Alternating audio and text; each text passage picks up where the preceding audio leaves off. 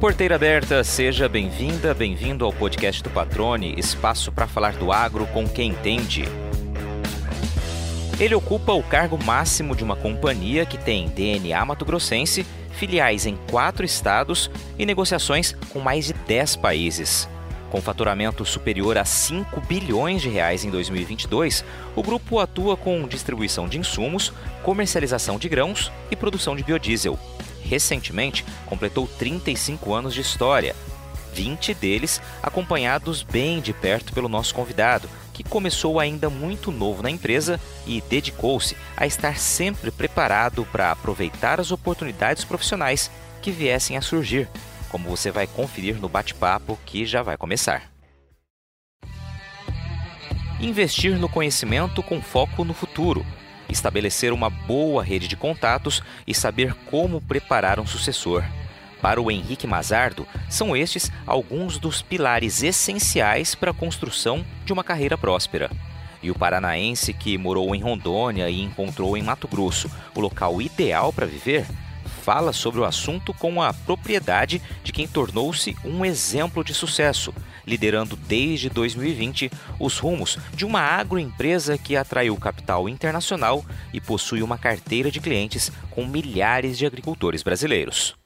Henrique Mazardo, que prazer recebê-lo aqui no podcast do Patrone. Obrigado por ter aceitado esse convite. A gente se encontrou em um evento recentemente, né? E aí veio o convite também alinhado com toda a tua assessoria, todo o time de comunicação que atende vocês aí. Obrigado por ter aceitado estar aqui. Vamos bater um papo legal, conhecendo um pouco mais da tua história e, claro, do trabalho que você desenvolve junto à empresa onde você é CEO, cara. Seja bem-vindo, tudo bem?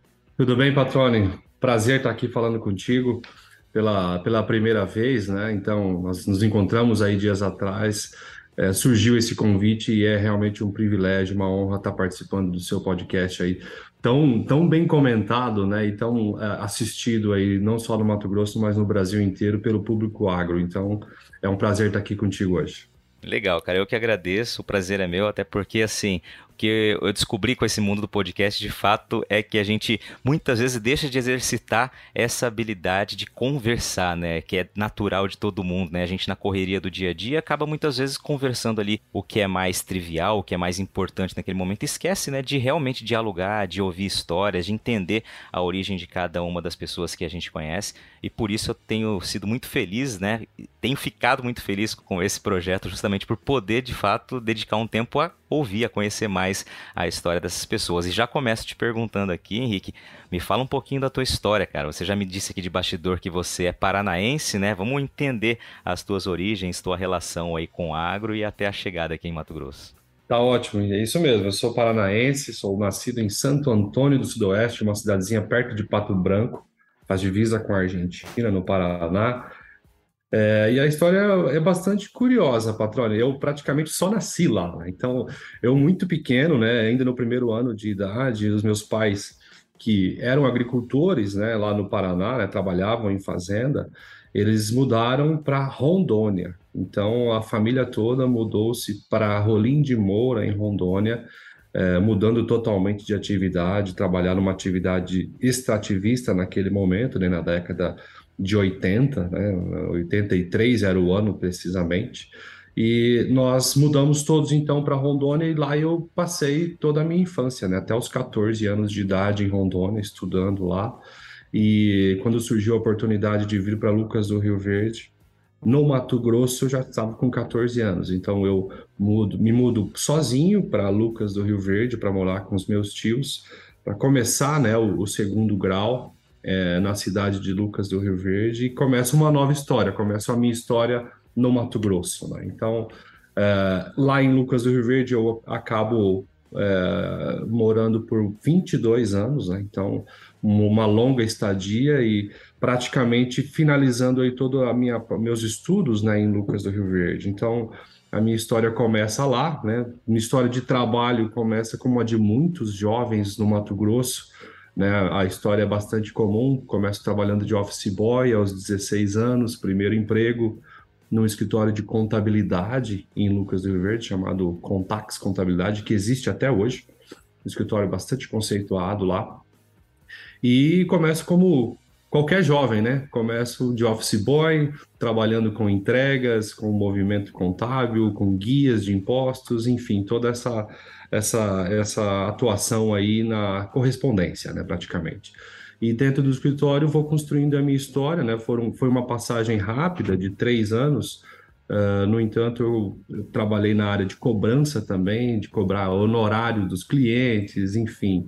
E depois já do primeiro ano onde eu estava exercendo essa atividade, eu acabei sendo chamado para dentro do escritório e comecei a trabalhar com documentos, com edição de textos, com edição de contratos. Né? Então, é, o meu começo foi praticamente aí num escritório de contabilidade aos 16 anos. Eu finalizo né, o segundo grau no ano de 1999, né? E aí eu tenho um hiato na minha carreira, porque eu finalizo os estudos e eu não consigo fazer a ponte direta para um estudo superior. Primeiro, porque as condições eram, eram difíceis, é, e também não existia ensino superior na cidade, não havia essa disponibilidade. Então, eu praticamente continuo trabalhando nesse escritório de contabilidade por mais dois anos e fico parado nos estudos, né, literalmente, por conta dessa, dessa falta de oportunidade e, e de capacidade de ir para um grande centro como Cuiabá, como na época era bastante comum. É, mas isso acaba mudando, né, porque em 2002 um grupo de empresários é, funda a Univerde, né, uma faculdade em Lucas do Rio Verde, e eu não perdi a oportunidade, né? Eu já me inscrevi na primeira leva de alunos, né, de estudantes. É, passei para no vestibular para o curso de ciências contábeis e comecei, né? Eu retomei os meus estudos aí finalmente olhando para ensino superior. E foi nessa época, de fato, né, que eu tive uma grande decisão na minha jornada, na minha carreira profissional. Eu decidi sair do escritório de contabilidade, onde eu era muito feliz, tinham pessoas muito boas trabalhando comigo, estava me desenvolvendo bem, mas eu decidi sair para ingressar numa jornada diferente na Fiagril. Então, a, a oportunidade na Fiagril se, se mostrou para mim em 2003, no meu segundo ano de faculdade e ela veio porque muitas pessoas que trabalhavam na Fiagril, inclusive alguns gerentes na época, é, estudavam comigo e, entenderam que ali tinha um profissional bom para trazer para dentro da, companhia. Então, fui convidado por um colega de classe na faculdade e resolvi deixar o escritório de contabilidade. Né? E por que, que eu resolvi deixar? Eu estudava ciências contábeis mas eu acabava não praticando isso no escritório porque eu estava num setor diferente, eu estava no setor comercial. E eu decidi realmente trabalhar e estudar o mesmo assunto ao mesmo tempo na empresa Fiagril. Então eu fui contratado para uma vaga que dava essa chance, né, de mesmo como assistente administrativo trabalhar mais próximo da contabilidade. Então eu acabava trabalhando oito horas por dia no período diurno, é, com ciências contábeis dentro da Fiagril e à noite mais quatro horas de estudo dedicado para essa profissão. Então, foi uma decisão bastante difícil. Eu saí para ganhar menos né, na Fiagril naquele momento, mas era uma decisão realmente de optar primeiro pelo conhecimento e não pelo retorno financeiro. Eu acho que foi uma das grandes decisões da minha vida em relação à questão profissional muito legal você trazer esse ponto, Henrique, porque é, já ouvi outras histórias de pessoas que tiveram um momento da vida em que precisavam tomar uma decisão semelhante à sua, né? Priorizar o estudo, as oportunidades ou priorizar é, a questão financeira nesse momento. E é sim muito difícil tomar essa decisão, né? Olhando para trás, ah, parece que foi tudo certo, muito legal, mas essa decisão ela é muito importante, ela realmente é uma grande, uma grande incógnita para quem passa por ela, né? Porque a gente sabe que questão financeira é extremamente importante, ainda mais quando você é jovem, tá tendo tendo seus custos ali, é, mas felizmente tomou o caminho mais correto, né, priorizando o estudo e teve o retorno desse, desse esse investimento né, de decisão. Aí. Exatamente, né? Então é, você acaba por fazer escolhas, né, patrônio? Você escolhe ter benefícios no futuro e não ser imediatista nos seus retornos, né? Então eu acho que toda vez que você toma uma decisão pensando no longo prazo, essa decisão tende a ser mais vitoriosa no seu futuro, principalmente em relação à questão de conhecimento. Então, foi realmente uma decisão importante. E então é, eu, começo a trabalhar na Fiagril nessa posição. Eu trabalho uh, por pelo menos aí oito, nove meses em funções bastante básicas, praticamente só tirando cópias e aprendendo, conversando com as pessoas, conhecendo os documentos mais comuns aí do agro, que não eram comuns a mim, né? Um romaneio, né? Uma pesagem de caminhão, notas fiscais de trânsito de grãos. É, foi bastante interessante naquele momento. Então eu continuo crescendo através do curso superior e da prática in-house na companhia. Em 2005, eu sou então uh, vitorioso em me formar em ciências contábeis na primeira turma de ciências contábeis de Lucas do Rio Verde. Né? Hoje a faculdade existe até hoje, hoje a administração é a La Salle, né? então hoje é um centro universitário bastante grande em Lucas do Rio Verde, você deve conhecer. E eu fui uh, um dos integrantes da primeira turma dessa, dessa universidade. Então, é, é muito gratificante para mim isso também. E dentro desse contexto, em 2005, já construí um, a, a, minha família, né? Eu acabo me casando bastante jovem, em 2021. É, inclu, inclusive, minha esposa estudava comigo na, na faculdade, está comigo até hoje. Temos três filhos lindos. É, enfim, foi todo nesse conjunto aí de 2005, né? Um ano bastante marcante na minha, na minha trajetória profissional e pessoal. E dali para frente, Patrone, é, as coisas realmente começaram a ficar mais sérias, né? Um jogo mais sério, um jogo de entregar mais, de entregar acima das expectativas e aproveitar as oportunidades internas da companhia. É, a Fiagril sempre foi uma empresa que investiu muito nos colaboradores e, e dava oportunidades de cursos, é, de atualizações, de aperfeiçoamento. E eu aproveitei cada uma delas para, de fato, estar preparado para as novas oportunidades. Eu começo a crescer dentro do nosso setor de, de, de contabilidade na companhia. Eu chego à posição de contador da empresa em 2007 né? E fico por pouco tempo porque fui convidado a assumir um desafio diferente. A empresa decidiu em 2008 investir numa fábrica de biodiesel e eu estive preparado naquele momento para mudar de área, mudar de áreas dentro da companhia, passando para a área comercial. Então, eu saí do back office, saí dessa jornada de ciências contábeis e fui para uma área comercial por conta dos skills que eu tinha desenvolvido em relação à tributação, à, à, à análise de resultados né, e à formação de preço. Então, eu acabo trabalhando com comercial de grãos e biodiesel em 2008. Né? E essa jornada se desenvolveu por quatro anos. Né? Então, eu comecei como um analista comercial naquele momento, até 2012, quando eu me torno gerente comercial na companhia, respondendo por essa parte de biodiesel que é, envolvia é, não só os grãos, mas também a compra de óleo de soja e a venda de, de subprodutos como glicerina e também a participação nos leilões de biodiesel que aconteciam naquela época. Então eu tive uma experiência profissional de quatro anos na área comercial da companhia, trabalhando com grãos e biodiesel e todas as commodities que isso envolve. Quando nós chegamos em 2012, a companhia já estava com uma governança totalmente diferente, já com um conselho de administração estabelecido, uma diretoria estabelecida. É, e novamente, dentro desse período, eu consegui fazer uma pós-graduação também é, ajudado pela companhia com uma bolsa de estudos de 50%. É, eu fiz um MBA em gestão estratégica do agronegócio pela FGV em Cuiabá. Então foram 18 longos módulos aí ao longo de dois anos de viagens de 400, de 350 quilômetros. Você conhece muito bem essa, essa 163 também? Não é fácil, né? Não é fácil. É olhar para o futuro, como você disse, né? Desde o início. Perfeito. E daí uh, são as escolhas da vida, né? Eu tinha que deixar a minha Exato. família, pelo menos por dois finais de semana por mês, saía de Lucas na sexta-feira e voltava só no domingo à noite.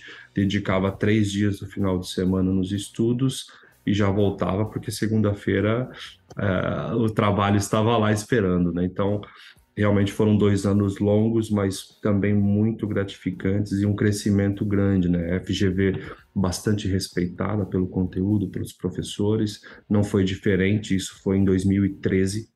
É, e me ajudou muito na minha formação profissional e expandiu bastante a minha visão em relação a agro, né? Até então eu só tinha acesso basicamente a soja, milho, insumos e biodiesel, e a gente consegue expandir bastante nosso, nossas linhas de pensamento quando você tem a oportunidade de, de frequentar um mestrado ou um MBA, mesmo que seja na sua área de atuação. Dentro desse contexto, também tive uma outra oportunidade, Patrone, que parece tão corriqueira, mas faz uma diferença muito grande uh, o inglês. Né? Até hoje, falar um outro idioma, falar uma língua diferente é um tabu, né? e a gente sabe que isso é muito necessário, e sabemos disso há muito tempo, desde a da minha época de jovem aí, né, de, vamos falar aí de 15, 20 anos atrás, era essencial e ainda continua sendo, por incrível que pareça, patrona, as pessoas ainda não dão a, a importância necessária principalmente no agronegócio brasileiro, o que é a diferença de você falar uma segunda língua. E assim que eu tive a oportunidade, eu não pensei duas vezes. Eu comecei dentro, de novo, de um processo dentro da companhia. A Fiagril contratou uma professora particular para dar aulas de inglês dentro do escritório para mais de 30 pessoas, ou seja, a oportunidade estava ali à nossa frente novamente. E comecei esse curso dentro da companhia. Depois de dois anos, as pessoas vão desistindo, vão vão mudando de áreas, vão esmorecendo. A, a, a turma ficou pequena. Eu tive que continuar esses estudos eh, fora da companhia, de uma maneira, de novo, é, que exigia bastante tempo, só aula aos sábados para não atrapalhar no expediente, e eu estava lá, né, investindo meu tempo é, nisso também. Resumindo a história, para não alongar muito, Patrônio, a turma de 30 pessoas, só eu concluí o curso. Caramba. Só eu fiquei até o final. No final era só eu e a professora, e muito legal a Rose, consegui concluir sem fazer intercâmbio, sem ir para fora, realmente um, um estudo bastante raiz, sabe? Bem sofrido, bem difícil, mas concluí, fui o único a concluir, e o que aconteceu?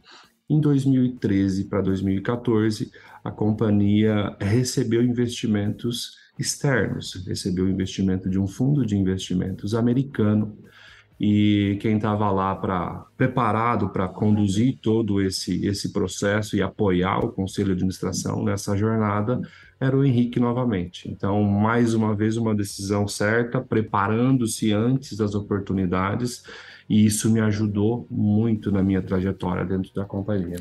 Cara, que legal. Muito legal, muito legal, porque assim, são é, respostas até rápidas né, ao investimento feito tanto ali na faculdade quanto depois aí no curso de inglês. Acho que são exemplos muito legais que você pinça aqui que servem também como referência para quem estiver nos ouvindo aí, né, da importância de você primeiro investir pensando no longo prazo, né, isso no que diz respeito à carreira também, né, a gente está falando, não está falando de questão financeira propriamente de aqui, desse investimento, mas de estudo, de tempo, de dedicação, né? Que esses frutos serão colhidos lá na frente. Aí a hora que você trouxe essa história da, da, da aula de inglês aí, realmente do curso, é, matou a pau, né? Porque realmente você viu a oportunidade, acabou aparecendo de imediato e era a pessoa mais preparada para estar ali naquele time, que aí certamente também vai pesar no desenvolvimento da tua carreira e nos, nos outros capítulos que você vai narrar. Antes disso, Henrique, eu queria só tirar uma dúvida aqui, uma curiosidade, na verdade. Duas. Primeiro, você falou, antes de você narrar toda a história da, até aqui da carreira, que quando vocês mudaram com seus, mudou com seus pais lá para Rondônia, vocês foram mexer com extrativismo. Que extrativismo você se refere? Era extra, extração de madeira, né? Extração uhum. de madeira. Existia esse movimento grande lá, né? Até hoje Rondônia ainda tem bastante é, pujante. Uhum, madeira mesmo, então. Uhum. Madeira mesmo. Então, o, o, meu pai foi na condição de caminhoneiro. Então, meu pai era é, é, até hoje caminhoneiro. Naquela época, trabalhava com extração de madeiras aí, puxando as, as famosas toras, né, para serrarias da região. Então, era, era essa atividade e a minha mãe funcionária pública. Eles continuam no, em Rondônia? Não, hoje eles moram em Lucas ou Rio Verde também, né? Os dois os dois aposentados em Lucas do Rio Verde, aqui no Mato Grosso. Legal. E aí quando você vem para Lucas, você falou que foi morar com, com, com o tio, né? Já tinha, ele mexia com agro na época ou não? Então, ele, ele trabalhava no escritório de contabilidade, então acabou que eu consegui fazendo as duas, ah, fazer fez as duas a ponte coisas, aí. exatamente. Ele trabalhava no escritório de contabilidade, trabalhava sim muito ligado aos produtores, porque dentro do escritório existe um setor especializado em regularização de terras, regularização fundiária e também com as declarações, né, de TR, CCIR, todas as declarações que são exigidas dos produtores. Mas não necessariamente era quem estava quem estava plantando, né? Tinha relação com o agro, claro, pela região que está, pelos Perfeito. negócios ali, mas não era agricultor, produtor rural. Exatamente. Perfeito. Era só para fazer essa ponte aqui para ver como o agro é extremamente importante e presente né, na vida, especialmente de quem mora aqui na, no Centro-Oeste, quem mora aqui em Mato Grosso. Né? Você pode não estar diretamente ali no campo, mas você está de uma certa forma envolvido mais ou menos ali com o setor produtivo e é onde as oportunidades vão sendo criadas, vão, vão sendo, vão, vão surgindo, né? Como você bem destacou aqui. Você já parou para pensar sobre quais são as semelhanças entre a sinuca e uma lavoura? A resposta é simples, viu? Tanto uma quanto a outra precisam de estratégia, ou seja, não adianta confiar apenas no seu taco. É preciso pensar na próxima jogada e de forma inteligente. E é para que você, produtor rural, tenha à disposição as melhores opções para construir a estratégia certa para encaçapar os melhores resultados que a Agrosol Sementes lança agora em outubro as cultivares de soja 2023-2024. O portfólio reúne diversas opções adaptadas a diferentes contextos e realidades de todo o cerrado brasileiro, com as melhores tecnologias dos principais obtentores do mercado. Para saber mais, é só acompanhar as redes sociais da Agrosol e acessar o portfólio pelo site www.agrosolsementes.com.br. E olha, nunca se esqueça que uma safra inteligente começa com estratégia. Então, faça sempre boas escolhas para sua próxima tacada. Agrosol Sementes, germinando o futuro.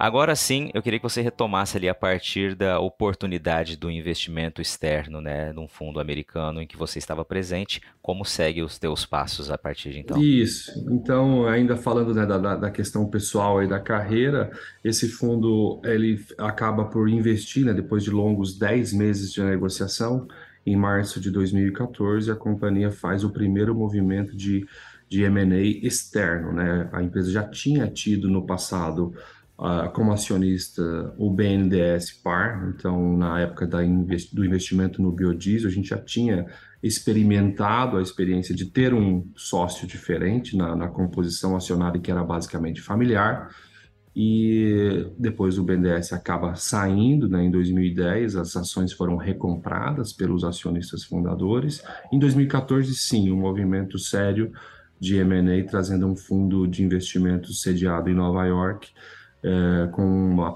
com um percentual de 25% da companhia como um todo naquele momento, e a gente passa a ter reuniões de conselho mais formais, com votações, com governança, com poder de voto diferente entre os acionistas e uma avidez por informação muito grande. Então, nesse momento, eu faço uma transição, né? Uma, acho que posso chamar de terceira transição, né, Patrone? Grande na carreira, saindo da área comercial do biodiesel e indo de fato para a área financeira, apoiando nesse primeiro momento diretamente o conselho nas decisões. Então, o que nós tínhamos era uma facilidade maior em interpretar os resultados da área de biodiesel por conta da minha facilidade com contabilidade. Eu acabava, levando um pouco mais do conhecimento que eu já tinha adquirido para o negócio biodiesel e conseguir apresentar claramente os resultados para os acionistas e eles me chamaram para um desafio de construir isso também para as outras áreas, para a área de grãos e para a área de insumos, né? Para a nossa revenda de sementes, químicos, micronutrientes aí, e fertilizantes. E eu acabo fazendo esse primeiro trabalho, auxilio nessa transação e ao final da transação do M&A em março de 2014, fui convidado pelos administradores da companhia e pelo conselho a assumir a, a posição de diretor financeiro. Então, eu consigo dar esse salto na carreira bastante grande. Eu saio de uma posição de gerente comercial para a posição de diretor financeiro por conta dessa habilidade de enxergar a companhia como um todo e da facilidade de interpretar os resultados e organizar as informações para a tomada de decisão diretamente do conselho. Começa essa jornada diferente para mim, desafio novo de novo, mas preparado uhum. e sempre com um bom time, né, patrone? Eu eu estou falando aqui, parece que é um negócio bastante, é, digamos assim, pessoal, mas durante toda essa jornada eu tive líderes fantásticos, eu tive companheiros muito é, bons no que faziam. Então, o conhecimento que eu fui adquirindo não é um, um conhecimento somente autodidata ou de um resultado somente dos meus esforços, mas sim porque eu estava num ambiente propício para o meu desenvolvimento profissional, cercado de profissionais capacitados. Isso é bastante importante deixar muito claro, né? Para minha história não ficar muito egoísta aqui no, no meu relato. Então... eu vou aproveitar que você falou de teve bons líderes. O que, que você considera um bom líder? Henrique? Olha, o bom. Quais são as características principais aí de um bom gestor, um bom líder? A minha, um, dos pontos que eu admiro muito e procuro é, fomentar né, em relação à liderança é a capacidade de delegar, patrônio. Quando você se desprende e você delega para as pessoas, você sim corre o risco de erros e acertos, mas se você tem um time preparado, se você fez uma boa contratação de profissionais, você sempre se surpreende com os resultados das pessoas. É, é muito comum nós enxergarmos os líderes, principalmente nos primeiros anos aí de, de responsabilidade, centralizando muito as informações e o trabalho. E, na verdade, um bom líder precisa dar condições para a equipe já, já, é, já tem esse nome por conta disso, né? Você lidera o movimento. O movimento não é seu. Você não é dono daquele processo ou daquela atividade. Você precisa realmente criar as condições para que as pessoas desenvolvam aquele trabalho da melhor maneira possível.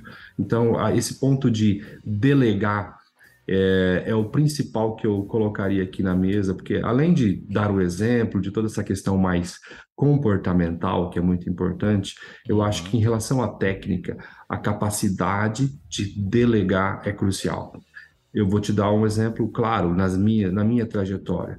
Eu, você sabe é, muito bem do, como é isso, né? Eu sempre tive a condição de aproveitar as oportunidades porque eu tinha o meu sucessor formado eu conseguia fazer o meu movimento de subir de cargo, de prosperar na carreira, porque eu tinha preparado alguém para estar no meu lugar naquele momento, na onde eu iria sair.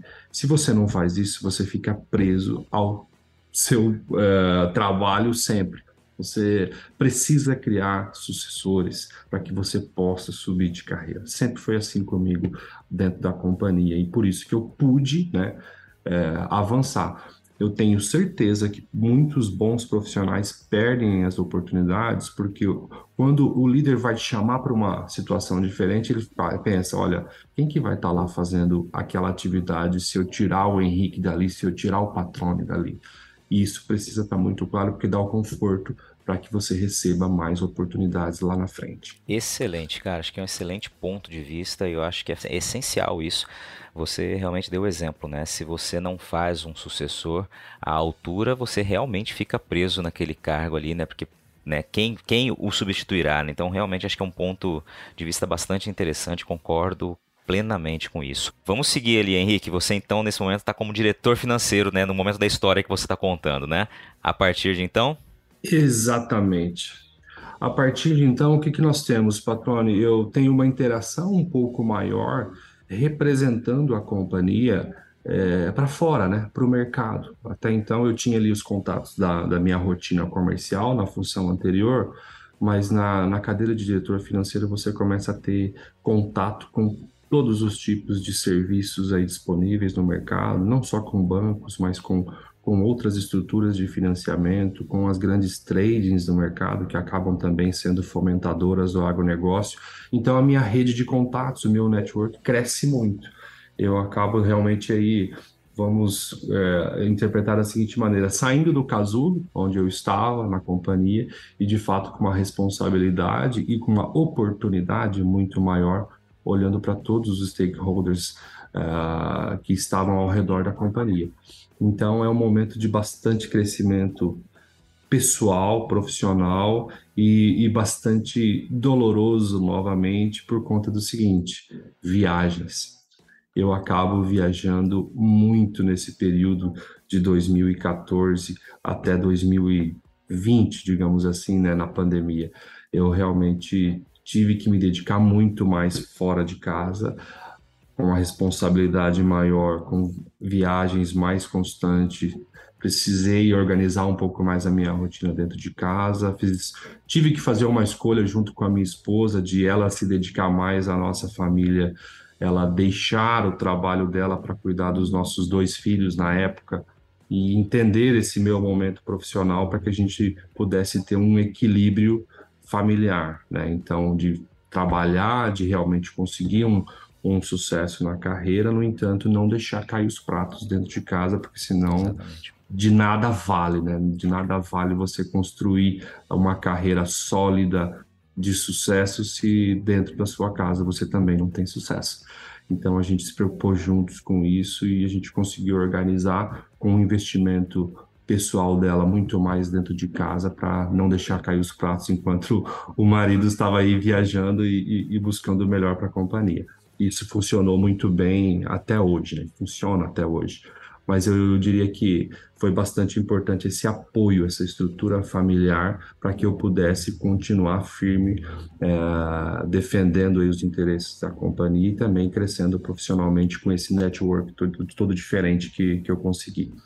Quando a gente vai mais para frente, a gente chega em 2016, então basicamente foi o ponto crucial aí da, da companhia e também do meu sucesso profissional, porque novamente nós recebemos um aporte de capital, novamente a companhia é, objetivando crescer no futuro, tem a entrada de um parceiro estratégico na, na direção, comprando a, a maioria do capital da companhia, então se tornando um novo acionista majoritário na empresa e de novo a minha posição é colocada em xeque, né? Então, quando o majoritário entra, geralmente o que acontece nas companhias é, o novo entrante, né, o novo majoritário, vai fazer as suas escolhas dos seus executivos de confiança, especialmente o executivo da área financeira.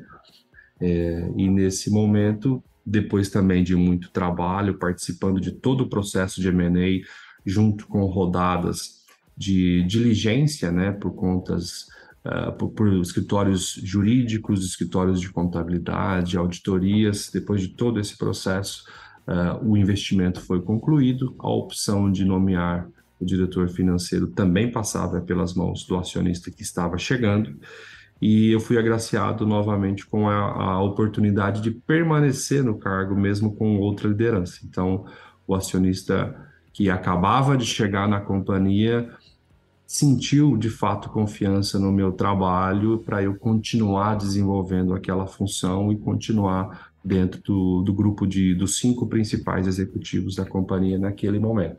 Eu considero também como uma, uma grande vitória, porque o desenho era para ser totalmente diferente, né? Como eu te falei da, das opções. E de, dali para cá, então, a gente tem uma mudança de mentalidade muito grande, patrônio. A gente, de fato, deixa um modelo de empresa familiar. É verdade, uma empresa familiar gigantesca, depois nós vamos falar de números, né? é, para uma empresa de fato multinacional listada em bolsa. Então, o modelo de governança ele precisa ser totalmente revisto. Novas atividades entram no rol dos executivos, muito mais linhas de report diretas para o exterior e muito mais cobrança interna por resultados e resultados organizados. Então, foi uma mudança de cultura, foi um choque de cultura muito grande, não só para mim, mas para toda a equipe, que, de novo, traz muita oportunidade de crescimento profissional. Você estar exposto a uma, uma necessidade diferente, não é uma necessidade do dono, mas sim é uma necessidade do dono e do mercado em entender o que se passa na companhia, quais são as estratégias e como elas serão implementadas e depois, consequentemente, todos os relatórios de demonstração desses resultados e dessas tomadas de decisões. Então, o arcabouço governança, ele vem muito pesado quando você está num modelo diferente de, de operação, é, respaldado por uma exigência de bolsa de valores e também por uma exigência de acionistas estrangeiros. É, o arcabouço de governança realmente é muito mais robusto. E dando sequência, né, depois aí de praticamente quatro anos trabalhando com esse grupo na posição de diretor financeiro, chega a pandemia, né? A pandemia coloca em xeque todo o nosso modelo de negócio, assim como no mundo todo. É, nós temos aí então a descontinuidade do, do presidente anterior, né? Depois de dois anos, e eu recebo em julho de 2020 a oportunidade do Conselho de Administração, que decidiu terminar o vínculo do, do meu antecessor, e chega e fala o seguinte: Henrique, finalmente chegou a sua vez. A gente quer te dar essa oportunidade de ser o principal executivo da companhia. Entendemos que você tem a, a capacidade necessária, tem a nossa confiança por conta de tantos anos aí de lealdade para a empresa chegou a sua vez. Você aceita o desafio? É uma pergunta muito complicada, bastante pesada. No entanto, eu já me sentia preparado para esse desafio e, principalmente, eu confiava no time que a gente tinha. Então, eu sabia quem estaria embarcando nessa jornada comigo. E então aceitei o desafio de, de, de, ser o presidente da companhia para um mandato de dois anos, que acabou já sendo renovado, né, de 2020, acabou sendo renovado agora em 2022, e realmente foi um período bastante desafiador, porque eu assumo a companhia no momento mais incerto, talvez, da história do planeta, né, com pessoas expostas a risco, com escritórios fechados, porém os armazéns estavam abertos, os produtores estavam sendo atendidos e a gente não podia parar, né? Tipo, a famosa e célebre frase: o agro não para. O agro não para, né? Exatamente. Então foi nesse ambiente que eu assumi a liderança da companhia, com bastante dificuldade, em home office, porque nesse momento a gente já estava em Cuiabá, né? Eu já tinha feito a mudança de Lucas do Rio Verde para Cuiabá em 2017, depois desse investimento estrangeiro. Já tínhamos mudado de áreas aí em relação à sede da companhia, a matriz da empresa, que hoje é em Cuiabá. E eu tive que liderar todo esse time de praticamente 450 pessoas de casa, né, na frente de um computador, assim como todos, né, assim como muitos, e com pessoas expostas a risco na ponta. Então, sempre primando aí pela segurança das pessoas à medida do necessário, todas as precauções envolvendo a saúde que eram possíveis de, de serem feitas a gente fez para atravessar esse momento complicado e acredito que a gente superou de uma maneira primorosa, assim como todo o agro brasileiro. Né? Nós não somos o único caso, pelo contrário, acho que todas as empresas do agro foram exemplo de como não fechar as portas e como continuar a atividade para que a gente minimizasse os problemas da, da, da, dessa grande quebra da cadeia de fornecimento que nós tivemos aí na pandemia. E acho que tudo isso foi coroado com a renovação né, do, do meu mandato depois de dois anos já com, com essa posição.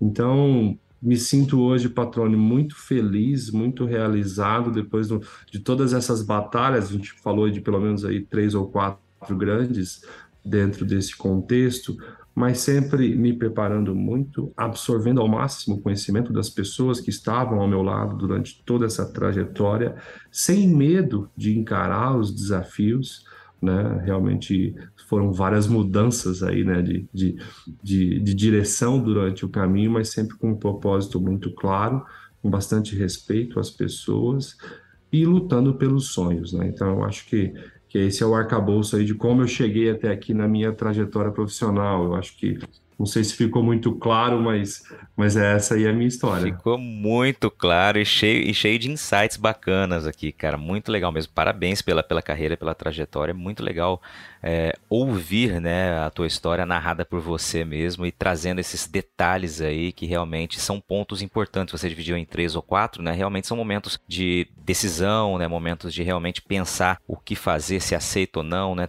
Tudo tem um desafio na vida, né? Cada decisão, cada oportunidade gera um desafio, uma consequência, e realmente você narrou aqui a tua história né, não poderia ser diferente de maneira realmente completa né, e muito, muito fácil de entender realmente o, o, caminho que você percorreu. Vamos trazer um pouquinho então agora, Henrique, dos números da Fiagril. Né? Em determinado momento você falou ali na hora que ela recebe realmente mais um aporte ali, que ela deixa de ser uma gigante empresa familiar, né, ou uma empresa familiar gigante, como você disse, para se tornar de fato uma multinacional. E você citou que começou a liderar um time de 450 colaboradores. Hoje são esses os números ainda, o time tem 450 pessoas. Me fala um pouquinho da estrutura, do tamanho, da atuação da Fiagril para quem eventualmente não a conheça ainda. É isso aí, então, patrão, você resumiu bem. É, a, a Fiagril é muito interessante o timing desse podcast que a gente está gravando hoje, porque ela completa 35 anos em 2022, mais precisamente agora em novembro de 22.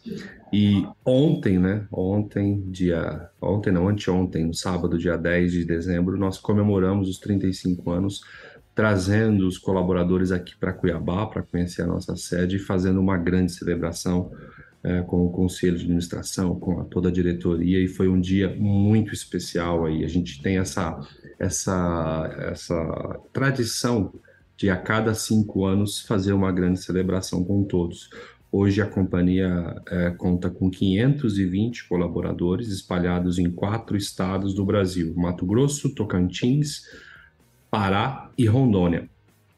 A companhia começou há 35 anos atrás com o nosso fundador Marino Franz, através da venda de insumos. Né? Então, a gente basicamente era, naquele momento, um distribuidor de insumos, fertilizantes, sementes defensivos para a agricultura, especialmente soja, milho e algodão, atendendo produtores que decidiram investir as suas vidas no Mato Grosso naquele momento, na década de 80 para cá. A empresa é fundada em 87 em 1997, a empresa começa também a trabalhar com grãos, então com um armazém dedicado para essas operações, os famosos, né, operações de barter que nós temos.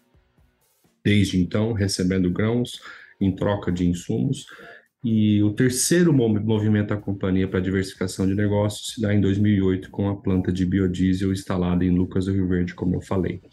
Todo esse movimento aconteceu ao longo desses 35 anos, a companhia cresceu bastante. Nós temos hoje 26 filiais espalhadas por esses quatro estados e devemos finalizar o primeiro trimestre de 2023 com mais cinco filiais instaladas. Então a gente vai passar para 31 filiais até o primeiro trimestre de 2023. Olhando para todo esse desenho, patrônio, a companhia que faturava, quando eu comecei, né, em 2003, faturava 300 milhões de reais naquela época em todos esses negócios combinados. Em 2017, né, um ano após o investimento que a gente acabou de relatar, né, essa, a última mudança societária na companhia, a companhia faturava 2,7 bilhões de reais e nós estamos agora fechando o ano de 2022 como o melhor ano da companhia, com um faturamento estimado de 5,3 bilhões de reais nestas três unidades de negócio, que a gente divide na, internamente como grãos, biodiesel e insumos. Hoje o foco da companhia é bastante voltado para os insumos, para o atendimento de pequenos, médios e grandes agricultores, nós temos hoje uma carteira de mais de 2 mil clientes que são fomentados pela Fiagril através de negociações de barter ou negociações em moeda. E nós hoje representamos aí um grupo muito seleto de fornecedores de defensivos e sementes no Brasil, né, no mercado local. E também nós importamos diretamente produtos genéricos uh, da China, basicamente, 90% de produtos diretamente da China e da Índia, com muita qualidade e eficiência para atender os produtores que estão na nossa carteira. A companhia, nesse, nesse último ciclo, né, vamos dizer, de 2020 para cá, na minha administração, eh, nós promovemos várias mudanças da estratégia e do posicionamento da marca da Fiagril e do nosso propósito. Né? Hoje a companhia tem o propósito de transformar vidas conectando a produção sustentável com o mundo. Então, é, a agenda de ESG ela é muito presente no, no nosso dia a dia. Né? Nós somos signatários uh, do Pacto da Moratória da Soja, nós uh, primamos aí pelo desenvolvimento do agronegócio de uma maneira sustentável na nossa cadeia e, e incentivamos muito esse comportamento. Isso já vem desde lá de trás, com o próprio fundador Marino, com o projeto Lucas do Rio Verde Legal de 2006, enfim, isso sempre esteve na companhia. E mesmo com todo esse desenho, a gente consegue hoje atender muito bem os produtores com esse novo posicionamento. Qual é o novo posicionamento? A Fiagril tomou a decisão de, de estar ao lado do produtor rural. Uh, nós vemos aí um movimento bastante grande intenso né, da indústria de defensivos, das grandes tradings, de descerem na cadeia de suprimentos e se aproximarem dos produtores. E a nossa ideia, de fato, é não ter uma estratégia específica de uma multinacional de químicos ou de uma multinacional de grãos, e sim estar ao lado do produtor para levar o que faz mais sentido para ele.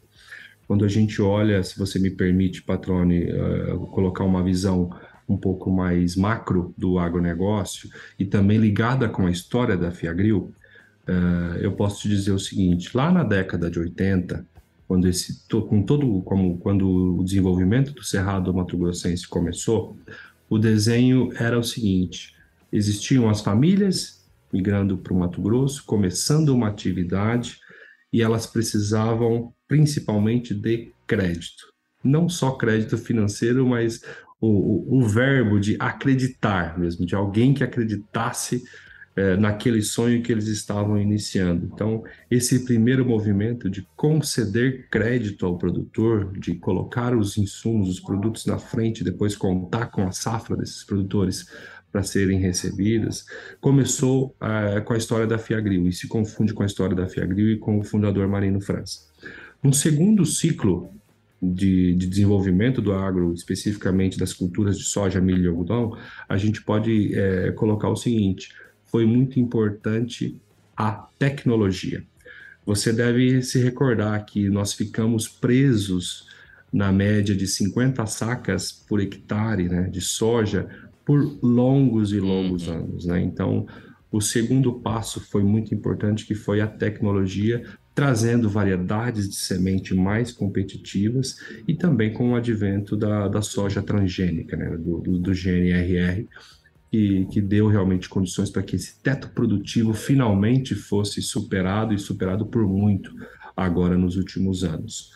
O terceiro movimento é, que a gente pode citar é a questão de portfólio de produtos.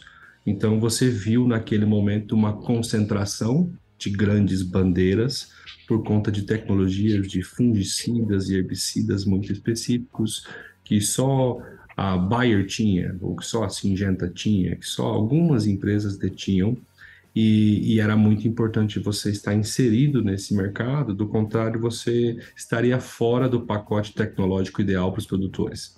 Então, o portfólio de produtos era muito importante. Hoje, várias patentes já caíram, né? Então, hoje a gente tem um desenho de produtos genéricos muito eficientes e competitivos.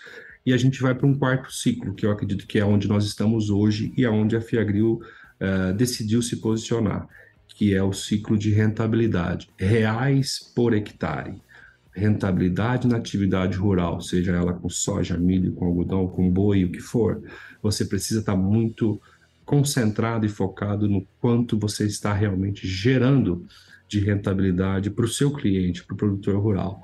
Hoje é possível plenamente você investir muito em tecnologias de micronutrientes, com a melhor semente de soja, com todo o pacote de defensivos específicos e você colher 80 sacas por hectare de soja no Mato Grosso.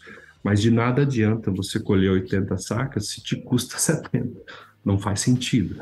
Então, a nossa proposta de valor enquanto Fiagril, nesse momento, para atender esses mais de 2 mil produtores, é estar ao lado deles para escolher o que faz mais sentido em termos de rentabilidade por hectare. Essa é a nossa proposta de valor na Fiagril hoje, que completa 35 anos, está crescendo mais ainda, como eu te falei, né, expandindo para para quatro estados agora, vai vir um quinto estado em 2023, ao final de 2023, expandindo as nossas operações com bastante humildade, com bastante eficiência, para atender cada vez melhor os nossos clientes. Excelente. acho muito importante você frisar a questão da lucratividade, da rentabilidade por hectare. Você trouxe um exemplo muito legal que eu, como jornalista, por várias e várias vezes testemunhei produtores né, que realmente investiam muito, mas realmente, a hora que se fazia as contas, você via que não ficava nada, né? Até havia uma certa brincadeira, entre aspas, aqui, de falar que no passado colhia menos e tinha uma rentabilidade maior. Então, eu acho que é, é fundamental uma empresa que presta esse, essa assessoria, vamos colocar, essa consultoria, esse apoio ao produtor rural né, nas negociações de insumos realmente tocar nessa, nessa temática, né? É pensar e orientar quanto à rentabilidade. Acho que é fantástico isso. Você falou do quinto estado, qual vai ser o quinto estado 2023? Só para relembrar aqui. O quinto estado deve ser o estado do Maranhão. Legal só para a gente já deixar aqui, não deixar passar essa brecha. Deixa eu fazer alguns pontos aqui, Henrique, só para aproveitar o que você disse, algumas temáticas aqui, acho que seria legal a gente tocar em alguns pontos. Primeiro, você falou da, dos negócios, explicou bastante, eu queria tirar uma dúvida aqui particular. Em 2015 ou 2016, se eu não me engano, foi a última vez que eu fui até Meritituba fazendo uma reportagem, eu lembro que vocês estavam construindo um terminal lá. É, isso ainda continua no ativo de vocês, né? Me fala dessa relação ali com Meritituba. É, não, não continua, né? Para a gente ter uma ideia, mas a tua informação é precisa. Exatamente entre 15 e 16, nós tínhamos uma estrutura na Fiagril, onde nós tínhamos uma holding, né? E essa holding era, era a gestora, além da Fiagril, de alguns investimentos estratégicos. investimento no mercado de produção de sementes, é uma companhia que se chama Serra Bonita Sementes, um investimento no porto, né? Na companhia que se chama Ciamport, e também o investimento bastante inicial que hoje é conhecido por FS, né, a empresa FS, né, produção de etanol a partir do milho. Esses três projetos de investimento estavam dentro do que a gente chamava de Fiagril Participações. No momento do investimento uh, do grupo estrangeiro que veio para a companhia em 2016, em 2016 uh, houve uma separação dos ativos. Então, o grupo estrangeiro somente entrou na empresa operacional, que era a Fiagril, que já tinha faturamento, que já estava com todo o processo desenvolvido. Então, o investimento foi feito somente na Fiagril, no negócio de grãos, insumos e biodiesel. Todos os outros projetos ficaram fora desse negócio. Então, eles permaneceram com os acionistas originais. Então, o, a gente tem hoje praticamente os mesmos acionistas, mas esse ativo fica numa empresa separada com os acionistas originais, não faz parte do, do negócio Fiagril. Perfeito. E aí você trouxe um ponto que eu acho que é fundamental a gente tocar aqui, que você falou da vocês são, signa, vocês são signatários né, da moratória da soja e muito se discute sobre propostas eventuais de moratória da soja também no Cerrado. Você já tem uma opinião formada sobre essa possibilidade? Sim, hoje a moratória da soja já abrange né, o Mato Grosso, também o Tocantins. No Pará existe uma outra, uma outra eh, denominação, né, chama Protocolo Verde, mas com o mesmo, eh, com o mesmo objetivo, né, de fato, de não fomentar a produção de soja em áreas que foram desmatadas após 2008, né, após o marco regulatório do nosso último Código Florestal. Então, a companhia entende que esse movimento é natural, Patrone, e necessário, porque quando a gente olha para as futuras gerações e a gente olha para o perfil do produtor que nós temos hoje no estado, 99% não está disposto a derrubar nenhuma árvore para plantar soja. Esse movimento aconteceu no passado, inclusive incentivado, né, pelo poder público na época. Se você não, se você não abrisse a sua terra, né, você corria o risco de perdê-la, né? Então, essas pessoas que foram chamadas para esse desenvolvimento do cerrado naquele momento, fazendo a abertura de áreas, são as mesmas pessoas hoje responsáveis pelo maior é, pela maior área preservada no país, que são as áreas de, de preservação permanente e reserva legal das próprias fazendas. Tá? Então, eu acredito que esse desenho já está bastante é, consolidado e o produtor rural hoje é o maior preservador do meio ambiente que a gente pode encontrar no Brasil. No entanto, a gente sabe que ainda existe desmatamento ilegal, que ainda existem pessoas é, mal intencionadas em relação à, à questão ambiental, mas acho que isso não, já não compactua, já, já não cabe mais dentro de um agronegócio sustentável como nós queremos. Eu acredito que esse movimento ele deve se expandir agora com mais tecnologia, né, com, com mais monitoramento. Não é a função da companhia fazer esse tipo de monitoramento, mas enquanto empresa, nós somos muito solidários ao movimento das pessoas do agro que defendem o agro ambientalmente correto, que são felizmente, a maioria, e somos totalmente contra todo o movimento de desmatamento ilegal que realmente ainda acontece, mas que precisa ser combatido. E, é, e a gente fala isso, patrão, de uma maneira muito tranquila, porque é verdade que na época, em meados de 2006, 2007, você deve se recordar, o agro foi bastante atacado pelo modelo de comércio né, do, do, do mercado europeu, e a gente realmente correu vários riscos de sanções em relação aos produtos desenvolvidos aqui.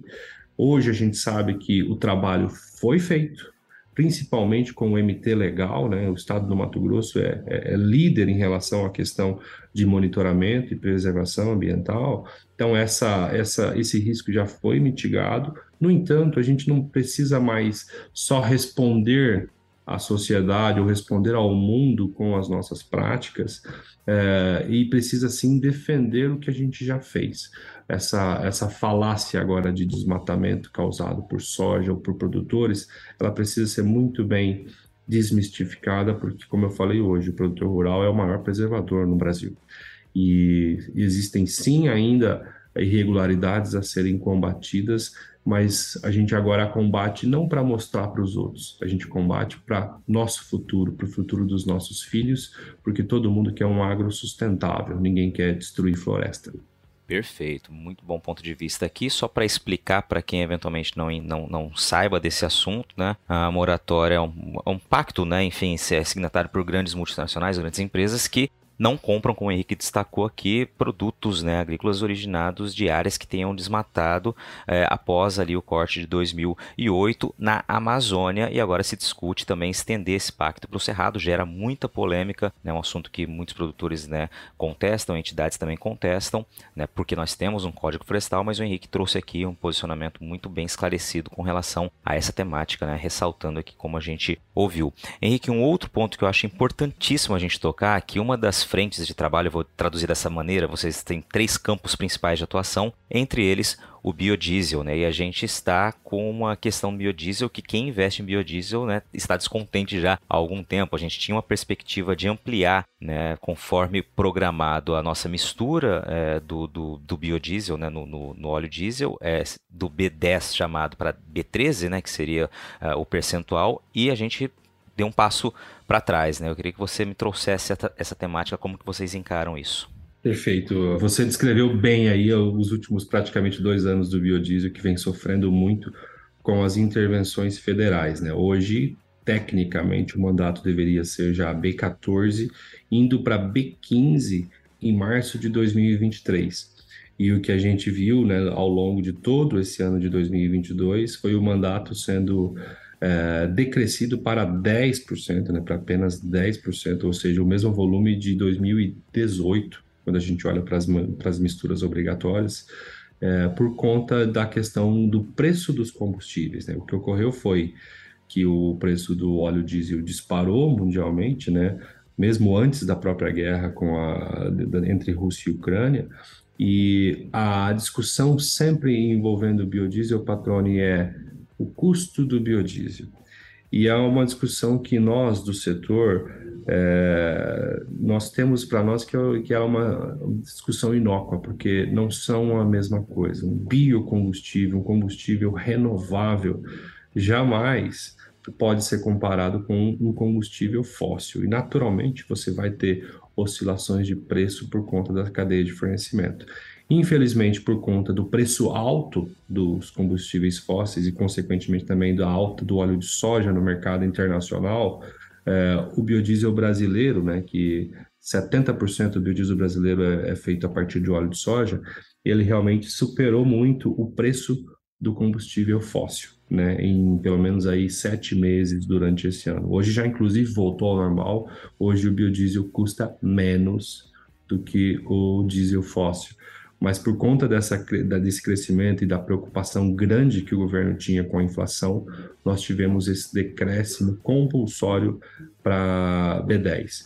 É, eu acredito que nós tivemos aí um governo federal nos últimos quatro anos que acertou muito no agro, que agiu corretamente em vários momentos delicados, assim como no, no momento dos fertilizantes com a guerra da Rússia e Ucrânia, no entanto, eu posso também afirmar que no biodiesel não acertou nenhuma, né? De fato, o mercado foi muito mal gerido e a gente teve aí vários passos para trás em relação ao que a gente poderia aproveitar como sociedade de um combustível renovável, de um biocombustível. Então, a gente espera que esse cenário mude agora em 2023 porque além de tudo, né, então puxando um pouquinho a sardinha para o nosso lado, patrônio, o Mato Grosso é o maior produtor de biodiesel do Brasil, né, e querendo ou não, nós perdemos muito, muita receita com esse, com esse decréscimo. A gente espera que é, a gente espera que essa mistura volte aos patamares regulares e que em março nós tenhamos B3, B3 B15, aliás, como como previsto na legislação aumentando então em 50% a demanda pelos produtos, né, pelo, pelo biodiesel e, consequentemente, melhorando a cadeia de óleo de soja e de soja. Perfeito. Só para a gente trazer os números aqui, hoje a Fiagril produz quanto de quantos milhões de litros por ano de biodiesel? E você falou que o Mato Grosso é o maior. Tem esse número aproximado aí? Exatamente. Hoje nós temos aí a capacidade de produção de 202 milhões de litros por ano. Hoje, infelizmente, com esse quadro, nós estamos operando com a capacidade de 50%, ou seja, 100 milhões de litros ano, olhando para isso. No ano passado, para você ter uma ideia, só uma referência, a gente produziu 150 milhões de litros dentro desse contexto, é porque existe sempre uma parada estratégica da fábrica para manutenção. É, e o Mato Grosso hoje é líder na produção de biodiesel. Se eu não estou enganado, os últimos números mostram aí uma capacidade do Mato Grosso de mais de 2 bilhões de litros de biodiesel sendo produzidos. Então é, é o líder realmente de, de toda a cadeia de biodiesel do Brasil. Perfeito. E aí você já trouxe o impacto dessa decisão, né? De fato, você precisa trabalhar com capacidade reduzida, né? Justamente para não sobrar uma oferta, um excedente aí que venha ainda, além de tudo, a derrubar o preço.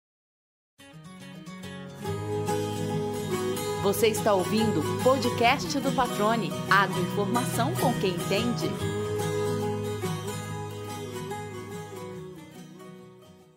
Henrique, caminhamos bastante aqui, chegamos na reta final desse episódio. Cara, muito legal contar com você. Acho que foi muito proveitosa essa entrevista. Deu pra gente realmente entender a tua carreira, os números, né, as perspectivas aí futuras da Fiagril.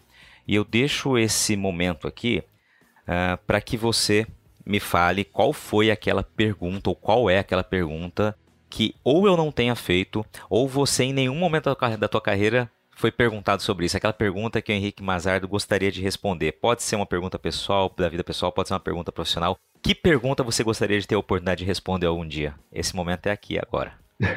Muito interessante essa tua abordagem aí para a gente encerrar o nosso papo, Patrone. É, vou fazer uma referência aqui então, cara. É, a gente conversou bastante aí sobre a carreira profissional, né, o que você precisa se como você precisa se desenvolver e as oportunidades que, que aparecem, a, a, o teu comportamento em relação a elas. Mas é, enfim, eu acho que a pergunta que eu gostaria de responder agora e, e que às vezes muitos dos nossos ouvintes aí têm, né, uh, é o seguinte: é, é como equilibrar como equilibrar uma carreira de sucesso com a sua vida pessoal, com a sua vida familiar. Essa é uma questão que deveria estar no centro das nossas tomadas de decisão enquanto pessoa. Né? No final do dia, a gente conversou bastante aqui de empresa, mas CNPJ não fatura, né? O que, o que realmente move as empresas são vários CPFs unidos em um propósito só. Então, quando você olha um pouco mais individualizado esse desenho, é muito importante o profissional estar bem nos dois ciclos, né? no pessoal e no profissional. Eu acho que isso foi determinante na minha carreira, porque nos momentos certos eu tive pessoas certas na companhia e pessoas fora da companhia no meu ciclo de amizades pessoal, especialmente a minha esposa, dando suporte dentro de casa para tudo que eu precisava fazer. Então, esse equilíbrio construído dentro de casa, eu acredito que é a base para qualquer profissional, para que ele possa realmente se desenvolver e enxergar de fato onde, onde ele quer. Então, esse equilíbrio é muito difícil, eu sei, é complicado você encontrar as pessoas certas e se cercar de pessoas certas durante a sua vida, mas ele é um ponto decisivo para uma carreira profissional de sucesso e para uma vida de sucesso, né? Eu acredito que, que é isso, Patrônia, é essa, essa dificuldade que nós temos em, em, harmonizar esses dois aspectos da nossa vida precisa estar no centro das nossas decisões e você vai decidir cada vez melhor. Eu tive muita felicidade em conseguir construir isso até o momento na minha carreira. Excelente, Henrique Mazardo. Obrigado, cara, pela participação, pela clareza, né, pela transparência aqui em bater esse papo. Te agradeço mesmo pela atenção, pelo, pela agenda, disponibilidade de tempo na agenda, né? Nos bastidores a gente conversou que já havia sido marcada essa data, acabou não dando certo. Você prontamente é, conseguiu remarcar uma outra aqui para nos atender. Obrigado mesmo, tenho certeza que quem ouviu vai gostar bastante, né? admirar a tua carreira, a tua construção, se inspirar nos pontos que você colocou aqui e entender um pouco mais né, do tamanho que é FA Grill todos os negócios em que se propõe a fazer. Obrigado pela participação aqui mesmo. Obrigado pela oportunidade, Patrone. Foi muito legal essa nossa conversa aqui, trazer um pouquinho da minha história e também da história da Fiagril. Eu agora representando aqui mais de 520 pessoas aí que estão imbuídas no propósito de atender mais de 2 mil produtores rurais é, nesses quatro estados aí, Mato Grosso, Tocantins, Rondônia, Pará, futuramente Maranhão é, com um time excelente, né, de excelentes profissionais. É, foi muito legal o nosso papo aqui. Obrigado pelo espaço e conte comigo sempre. E aí, gostou do bate-papo? Então dá aquela força e compartilha essa entrevista com os seus contatos. E olha, aproveita para mandar aquele feedback dizendo o que você está achando do podcast do Patrone. Pode criticar, elogiar, sugerir temas e pessoas para dividir boas histórias aqui nos próximos episódios. É só enviar uma mensagem lá no Instagram para @luispatrone que a gente troca uma ideia, viu? Então, gente, sucesso da porteira para dentro, força e fé da porteira para fora e vamos que vamos. Você ouviu o podcast do Patrone. Agroinformação com quem entende.